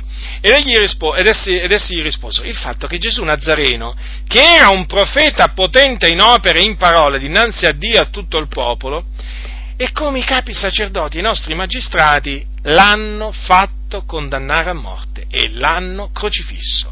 Or noi speravamo che fosse lui che avrebbe riscattato Israele. Invece, con tutto ciò, Ecco il terzo giorno da che queste cose sono avvenute. Vero è che certe donne di infra noi ci hanno fatto stupire, essendo andate la mattina di buon'ora al sepolcro, e non avendo trovato il corpo di lui, sono venute dicendo d'aver avuto anche una visione d'angeli, i quali dicono che egli vive. E alcuni dei nostri sono andati al sepolcro e hanno trovato la cosa così come avevano detto le donne, ma lui non l'hanno veduto. Allora Gesù disse loro, o insensati e tardi di cuore, a credere a tutte le cose che i profeti hanno dette. Non bisognava egli che il Cristo soffrisse queste cose ed entrasse quindi nella sua gloria? E cominciando da Mosè e da tutti i profeti, spiegò loro in tutte le scritture le cose che lo concernevano. Allora, notate? Le parole, speravamo che fosse lui che avrebbe riscattato Israele. Praticamente anche in loro era balenata l'idea che il Messia avrebbe dovuto riscattare, avrebbe dovuto, eh, la missione del Messia era quella di riscattare Israele dal gioco romano, ma no. La missione del Messia era quella di redimere, riscattare Israele dalle sue iniquità. Infatti, e questo naturalmente sarebbe avvenuto mediante le sofferenze del Messia, perché il Messia eh, avrebbe offerto se stesso eh, per compiere la redenzione dei peccati di Israele e dei nostri peccati, naturalmente, e quindi mh, mm, morendo sulla croce e risuscitando dai morti. E eh, che sia così è evidente dal fatto che Gesù, dopo che naturalmente li, li lasciò parlare, e a un certo punto li riprese, li rimproverò e come li chiamò? Insensati e tardi di cuore. Tardi di cuore a credere a tutte le cose che i profeti hanno dette. Praticamente avevano creduto solo ad alcune cose, ma non a tutte le cose che i profeti avevano dette. Perché Gesù gli ha detto non bisognava egli che il Cristo soffrisse queste cose ed entrasse quindi nella sua gloria. Quindi, quindi Gesù cosa gli ha detto? Cosa gli ha spiegato? Che il Messia, eh, normalmente il termine Messia e Cristo sono, sono termini diciamo, equivalenti, doveva prima soffrire, soffrire, sì, per poi naturalmente entrare nella gloria risuscitando dai morti e poi venendo esaltato alla destra di Dio. Quindi vedete, Gesù corresse quella idea, la corresse, perché gli fece intendere in effetti che secondo quello che eh, avevano, avevano detto le scritture, il Messia doveva soffrire, doveva soffrire e quindi poi risuscitare. Infatti notate che c'è scritto, cominciando da Mosè e da tutti i profeti, spiegò loro in tutte le scritture le cose che lo concernevano. Che cosa gli spiegò? Che appunto le sofferenze che lui aveva patito e naturalmente anche la sua resurrezione non facevano altro che parte del, ehm, dell'opera che il Messia avrebbe, o il Cristo avrebbe dovuto compiere per redimere Israele da tutte le sue iniquità. Dunque, vedete, e, e, dunque è evidente che anche l'idea di un regno messianico eh, pieno di pace, pieno di giustizia, senza malvagità sulla faccia della terra, è chiaro che non poteva, non poteva accadere, non, non, poteva adempiersi con, eh, con la venuta del Messia. Quella è una cosa che avverrà poi quando Gesù ritornerà. Quando Gesù ritornerà, allora sì, inizierà il millennio. Quello sì sarà un regno di pace e di giustizia perché, perché, il diavolo, quando Gesù ritornerà, sarà preso e appunto gettato nell'abisso che sarà sigillato su di lui per mille anni. Ora, vorrei dunque farvi, eh, farvi notare questo, che Gesù spiegò suoi, a quei discepoli nelle scritture, mediante le scritture, le cose che lo concernevano. Quindi spiegò loro che cosa? Che eh, era stato scritto che lui, che il Cristo doveva soffrire. Dove era stato scritto? Beh, in diversi punti. Prendete il capitolo 53 di Isaia. Naturalmente in questa, mani- è in questa maniera che si dimostra agli ebrei di nascita che eh, l'idea del Cristo sofferente eh, e del Cristo risorto è un'idea presente nella Sacra Scrittura e noi non ci siamo inventati niente come non si sono inventati niente eh, gli apostoli prima di noi. Allora prendete il capitolo 53 del profeta Isaia. Leggerò tutto il capitolo. È scritto, chi ha creduto a quel che noi abbiamo annunziato e a chi è stato rivelato il braccio dell'Eterno, Egli è venuto su dinanzi a lui come un rampollo, come una radice che esce da un arido suolo, non aveva forma né bellezza da attirare i nostri sguardi né apparenza da farcelo desiderare. Disprezzato e abbandonato dagli uomini, uomo di dolore, familiare col patire, pare a colui dinanzi al quale ciascuno si nasconde la faccia. Era spregiato e noi non ne facemmo stima alcuna, e non di meno erano le nostre malattie che gli portava, erano i nostri dolori quelli di cui si era caricato, e noi lo reputevamo colpito, battuto da Dio ed umiliato. Ma egli è stato trafitto a motivo delle nostre trasgressioni, fiaccato a motivo delle nostre iniquità. Il castigo per cui abbiamo pace è stato su lui e per le sue lividure noi abbiamo avuto guarigione. Noi tutti eravamo erranti come pecore, ognuno di noi seguiva la sua propria via e l'Eterno ha fatto cadere su lui l'iniquità di noi tutti. Maltrattato umiliò se stesso e non aperse la bocca, come l'agnello menato allo scannatoio, come la pecora muta dinanzi a chi lo tosa, egli non aperse la bocca dall'oppressione e dal giudizio fu portato via, e fra quelli della sua generazione chi rifletté che egli era strappato dalla terra dei viventi e colpito a motivo delle trasgressioni del mio popolo? Gli avevano assegnato la sepoltura fra gli empi, ma nella sua morte gli è stato col ricco, perché non aveva commesso violenze, né vera stata frode nella sua bocca. Ma piacque all'Eterno di fiaccarlo coi patimenti, dopo aver dato la sua vita in sacrificio per la colpa, egli vedrà una progenie e prolungherà i suoi giorni. E l'opera dell'Eterno prospererà nelle sue mani. Egli vedrà il frutto del tormento dell'anima sua e ne sarà saziato. Per la sua conoscenza il mio servo il giusto renderà giusti molti e si caricherà egli stesso delle loro iniquità. Perciò io gli darò la sua parte fra i grandi ed egli dividerà il bottino coi potenti, perché ha dato se stesso alla morte ed è stato annoverato fra i trasgressori, perché egli ha portato i peccati di molti e ha interceduto per i trasgressori. Ecco dunque l'idea del Messia sofferente presente nelle sacre scritture, nelle scritture profetiche. Dunque vedete, qui si parla che il Messia è stato trafitto a motivo delle nostre trasgressioni, fiaccato a motivo delle nostre iniquità. Qui si parla che egli ha portato i peccati di molti. Qui si parla che egli ha dato se stesso alla morte. Qui si parla del tormento dell'anima sua. Qui si parla, in altre parole, delle sofferenze, delle sofferenze che doveva patire il Messia. Per quale ragione?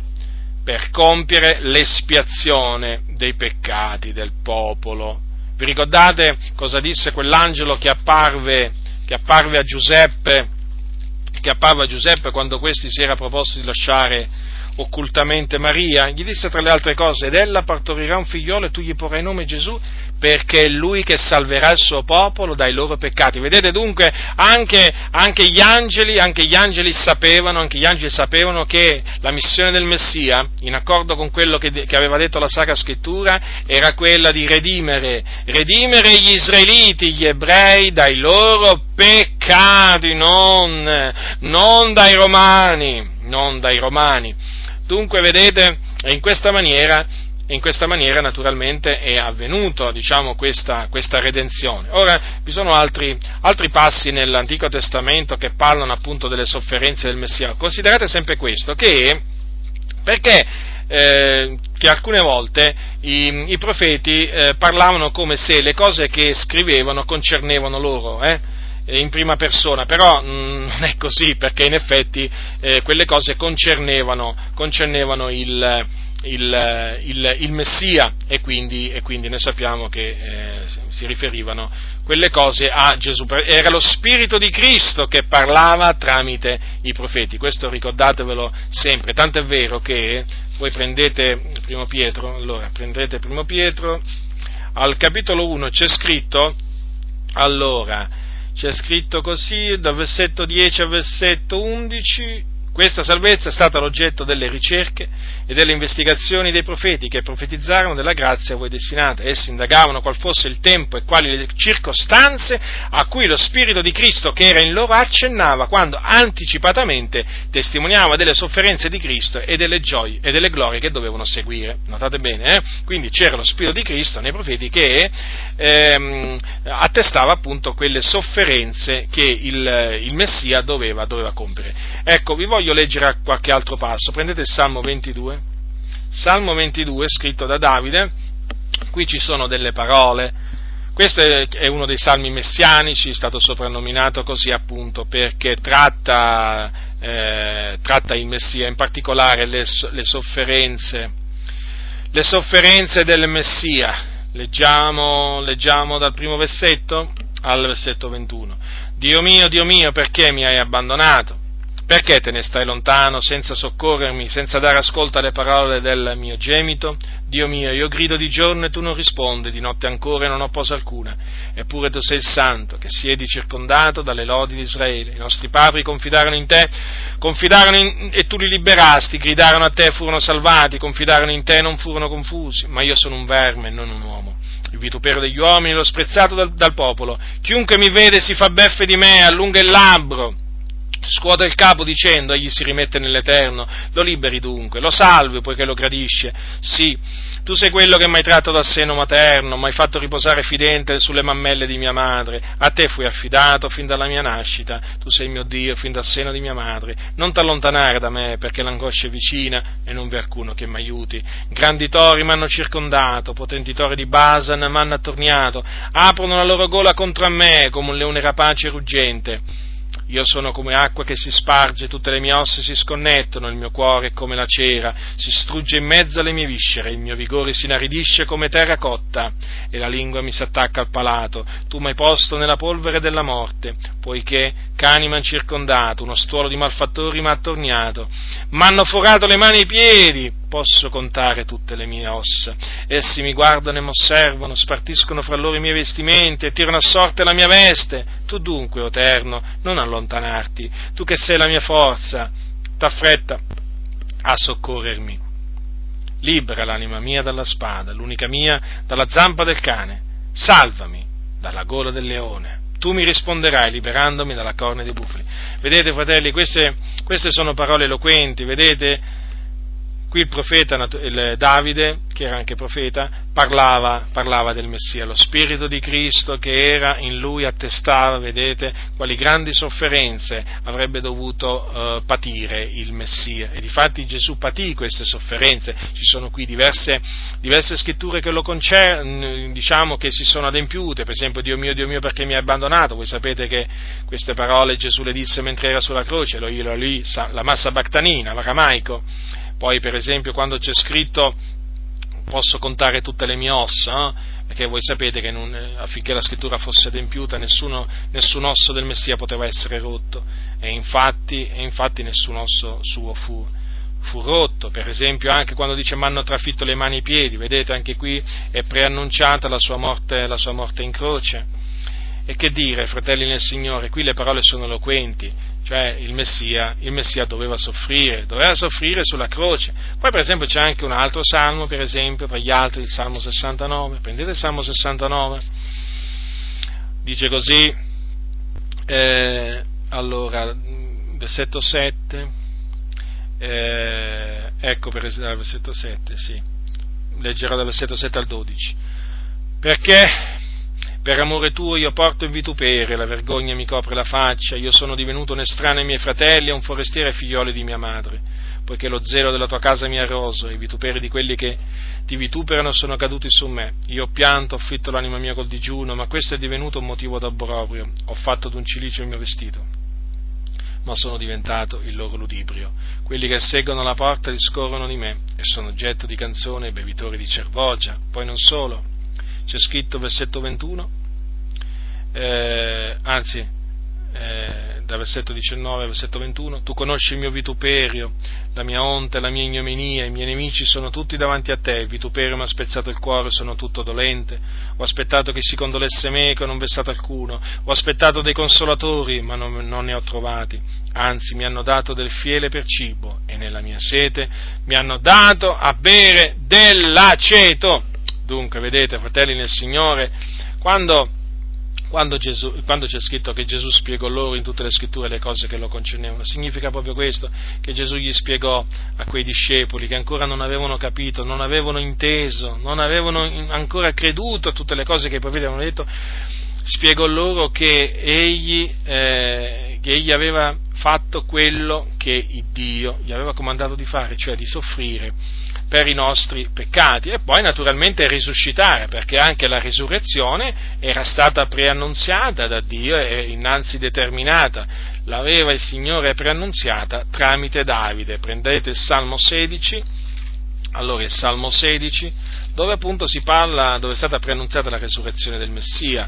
E questo naturalmente sempre per dimostrare che l'idea di un, di, di un Cristo di un Messia sofferente e risorto dai morti è perfettamente in armonia con quello che dicono le scritture profetiche.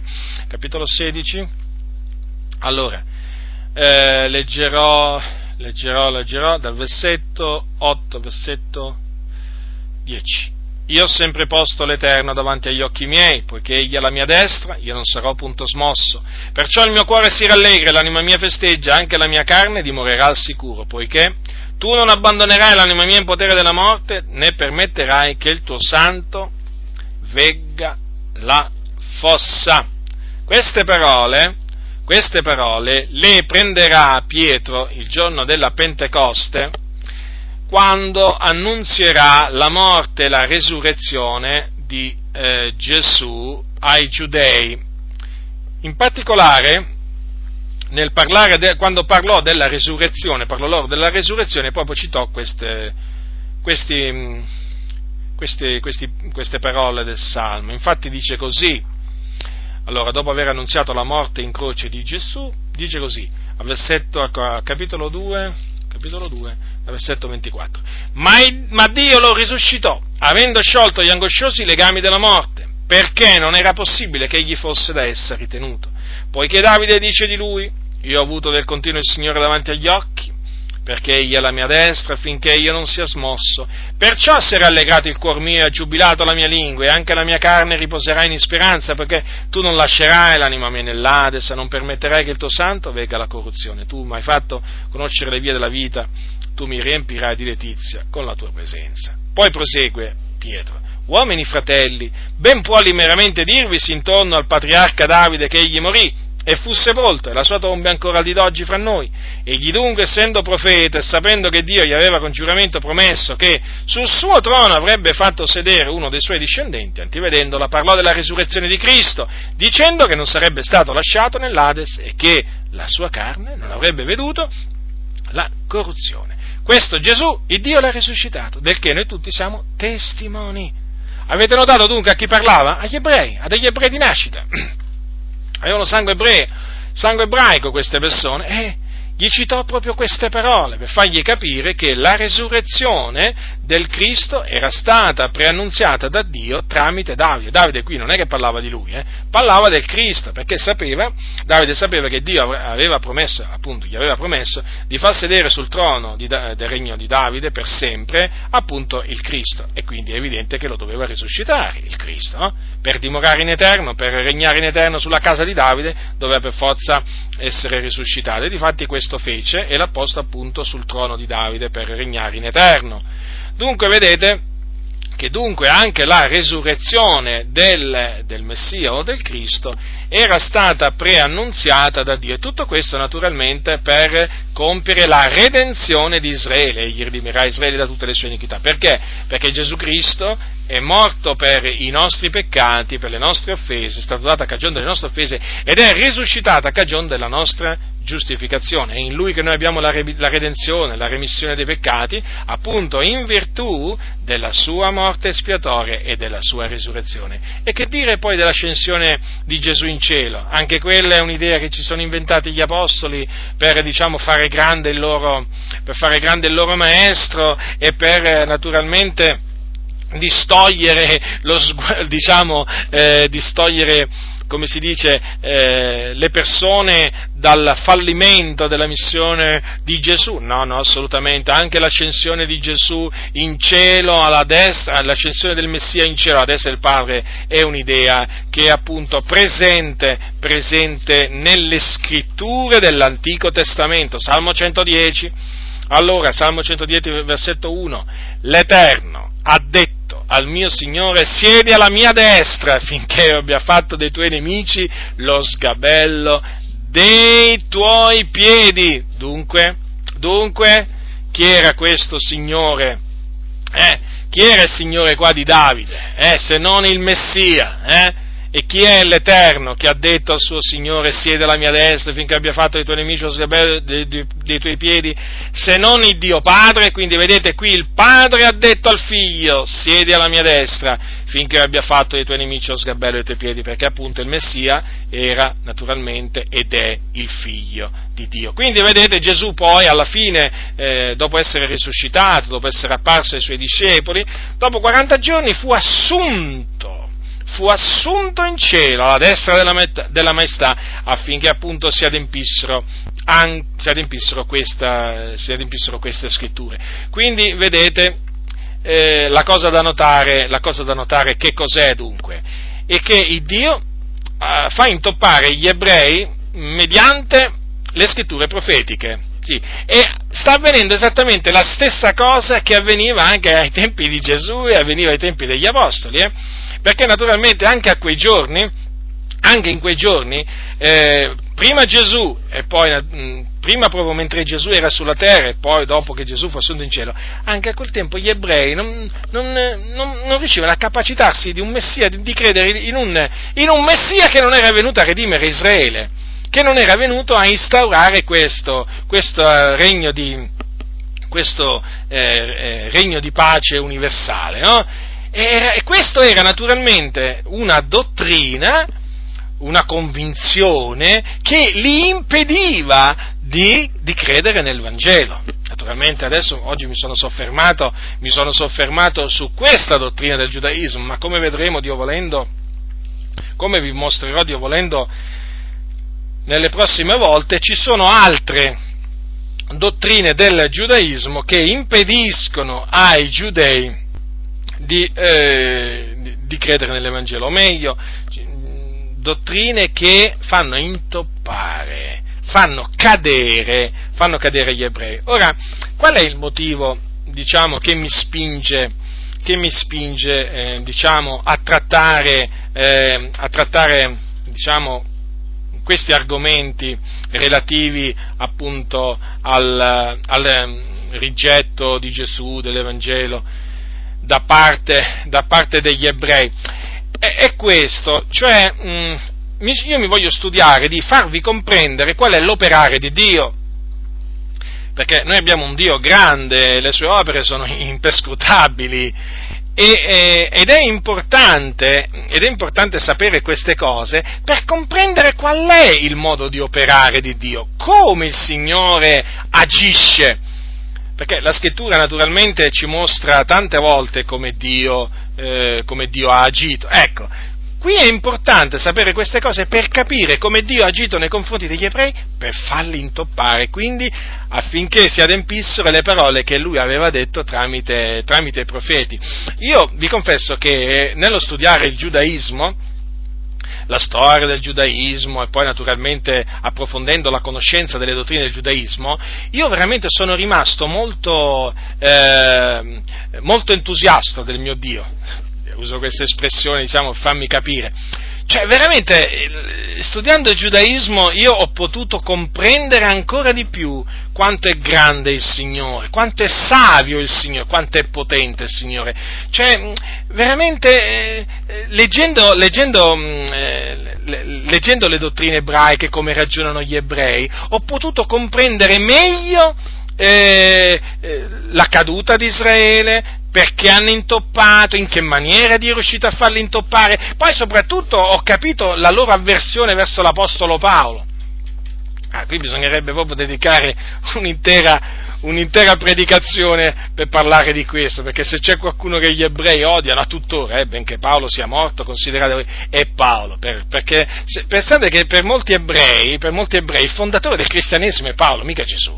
No, Gesù Assolutamente. Gesù non è, non è che fondò, fondò, il cristianesimo, no, no, no, no, no. L'autore, il colpevole numero uno è Paolo da Tasso, quell'uomo chiamato Paolo da Tasso. E allora io, leggendo naturalmente la storia del giudaismo, poi naturalmente le dottrine del giudaismo, approfondendo, mi sono reso conto perché gli ebrei perseguitavano a morte Paolo di città in città. Allora mi sono, diciamo, calato, calato in quel tempo e ho detto adesso ho capito, Adesso ho capito perché ce l'avevano a morte con Paolo. Naturalmente, eh, eh come vedremo, diciamo, come vedremo in appresso, poi eh, sarà ancora più chiaro anche, anche per voi. Comunque, certamente, certamente, una delle dottrine che impediva a, anche allora agli ebrei, eh, non importa se, Israele, se, vivessero in Israele o nella diaspora, nella dispersione, una delle dottrine del giudaismo che impediva, che ha fatto intoppare gli ebrei sempre fino, a, fino adesso, è stata questa, eh, quella di ritenere che il Messia che deve venire eh, deve redimere Israele dai suoi eh, nemici, dai suoi nemici mortali, non dai suoi peccati. Perché secondo gli ebrei non esiste una missione salvifica del Messia eh, compiuta tramite la sua morte, le sue sofferenze, la sua morte e la sua resurrezione. Assolutamente. Questa è proprio un'idea estranea, estranea al giudaismo, chiamiamolo disubbidiente, perché chiaramente eh, fa parte del giudaismo. Tutto ciò ve l'ho dimostrato perché naturalmente le, le cose che vi, ho, che vi, ho, letto prima, le cose che, eh, appunto, i ragionamenti che vi ho fatto sono tratti dalle, eh, dalle, sacre scritture, dai, dagli oracoli che sono stati rivelati, rivelati, ai giudei. Dunque vedete come il Signore veramente, che abilità possiede Dio, che abilità, certo perché poi anche eh, nel considerare queste cose risalta l'abilità di Dio, Dio è abile, è, è come se è abile, riesce veramente eh, a fare delle cose che veramente sono impossibili a noi a noi, a, noi, a noi, umani, perché naturalmente le cose impossibili agli uomini sono possibili, sono possibili a Lui. E naturalmente e nel, nel, vedere come Dio ha fatto intoppare e fa intoppare gli ebrei, naturalmente, eh, poi considero anche come invece il Signore, nella sua grande misericordia, eh, mi, ha voluto, mi, ha voluto, salvare. E dico, Signore, ti ringrazio perché, perché, non mi hai fatto intoppare nella parola, ti ringrazio perché hai voluto, hai voluto salvarmi, mi hai aperto la mente per intendere le scritture. E quindi adesso se, eh, se sono in grado, eh, se sono in grado di intendere eh, l'opera del Messia, se sono in grado di spiegarla, è per appunto esclusivamente per la grazia, per la grazia di Dio. E poi peraltro il fatto, ecco perché per quanto riguarda per esempio anche l'instaurazione di un regno, di un regno visibile sulla terra, eh, che appunto secondo gli ebrei il Messia doveva fare. Adesso capite perché un giorno Gesù ha detto eh, eh, che il mio regno non è di questo mondo? Eh, eh certo, poi quando, quando, si rileggono certe parole di Gesù, eh, allora si capisce perché lui le ha dette, il mio regno non è di questo mondo. Poi anche quando disse ai suoi discepoli, il regno di Dio è dentro di voi. Eh, perché questo? Perché il regno di Dio che si aspettavano, si aspettavano gli ebrei era un regno visibile, un regno terreno in cui Gesù avrebbe governato come re e avrebbe naturalmente liberato gli israeliti, gli israeliti dal gioco romano. Allora ecco perché Gesù disse il mio regno non è di questo mondo. È importante questo, fratelli, eh? è importante. Dunque, diciamo per, eh, per, riassumere, per riassumere brevemente, questa eh, del Messia inteso come essere normale, non divino, eh? attenzione, gli ebrei non credono che il Messia deve essere Dio, eh? O deve essere un essere divino, degno di adorazione, no, assolutamente. Cioè, la dottrina che intende il Messia come un essere normale, un essere, normale, un essere umano normale, che libererà Israele eh, dai suoi nemici e instaurerà la pace e la giustizia sulla terra, questa è una delle dottrine che impedisce in maniera inequivocabile agli ebrei di credere nel, nel Vangelo. Dio volendo, Dio volendo poi eh, esamineremo poi anche, anche, le altre. Come dicevo prima, chiaramente noi crediamo, noi crediamo in, un, in un'era messianica, chiamiamola così. Mi riferisco al millennio, naturalmente. Noi crediamo in questa era di pace, di giustizia, ma questa eh, inizierà quando il Messia ritornerà perché il Messia è già venuto, noi aspettiamo, aspettiamo la seconda venuta del Messia, non la prima, gli ebrei aspettano ancora la prima. Dunque, quando il Messia, eh, quando il Messia ritornerà, allora, allora eh, libererà certamente, certamente, il popolo Israele dai suoi oppressori, e, eh, però eh, più, diciamo, più che questo libererà Israele dalle sue trasgressioni Infatti, infatti, notate quello che dice l'Apostolo Paolo in riferimento alla salvezza di tutto Israele che deve venire.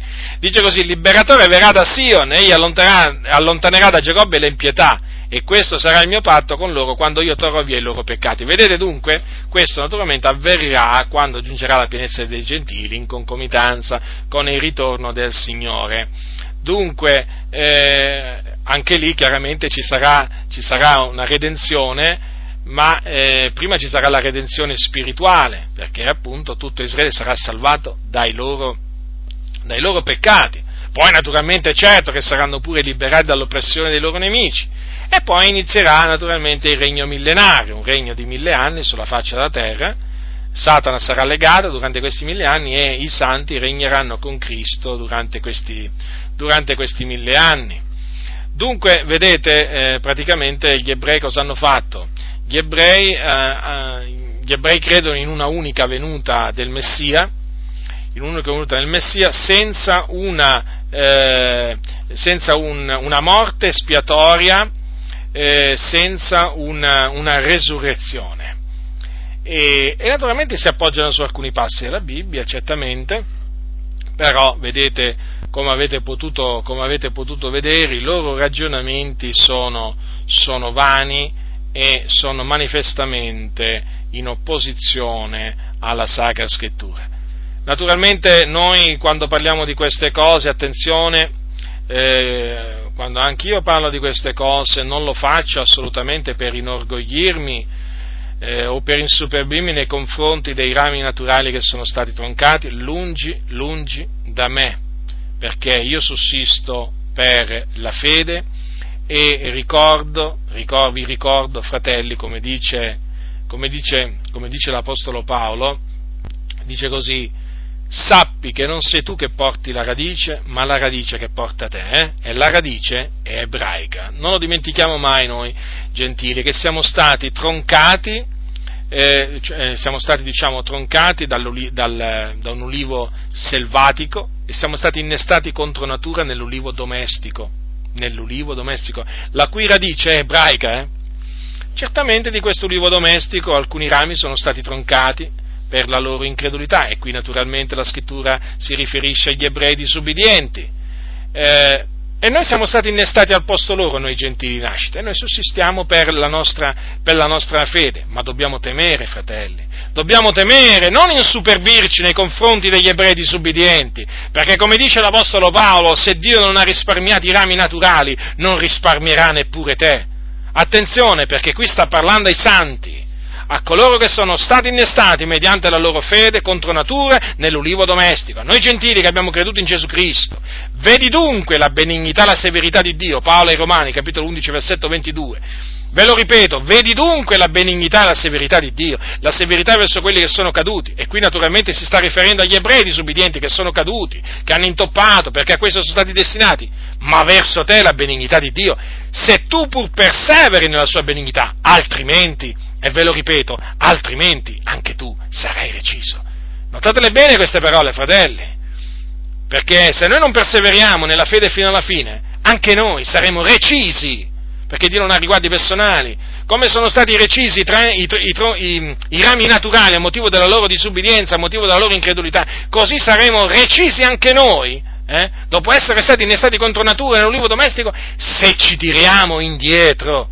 Quindi, altro che insuperbirci, ma che insuperbirci? Di che insuperbirci? Tutto quello che abbiamo viene dal Signore, che hai tu che non l'abbia ricevuto. Questo dice la Sacra Scrittura, tutte le cose sono da Lui, dal Signore. Noi abbiamo ricevuto tutto per grazia, fratelli. Se siamo oggi nell'ulivo domestico, se siamo parte del popolo di Dio, lo dobbiamo solamente alla grazia di Dio, non alle nostre opere, non ai nostri meriti, ma alla grazia di Dio. Certamente loro sono stati destinati a intoppare e per questo naturalmente sono stati troncati, sono stati troncati da, dal, dall'olivo, dall'olivo, domestico. Però non insuperbiamoci contro gli ebrei che sono caduti, fratelli. Lungi da noi la superbia. Preghiamo il Signore che tenga sempre lontano da noi, gentili in Cristo Gesù, lontano da noi la superbia. Sempre lontano da noi, perché la superbia precede, lo sapete che cosa? La rovina o la caduta. Quindi attenzione, fratelli, perché nel momento in cui noi ci, insuperbi- ci insuperbiamo, noi cadremo, cadremo nel peccato e saremo recisi, recisi. È proprio un comando quello di non insuperbirci contro i rami naturali.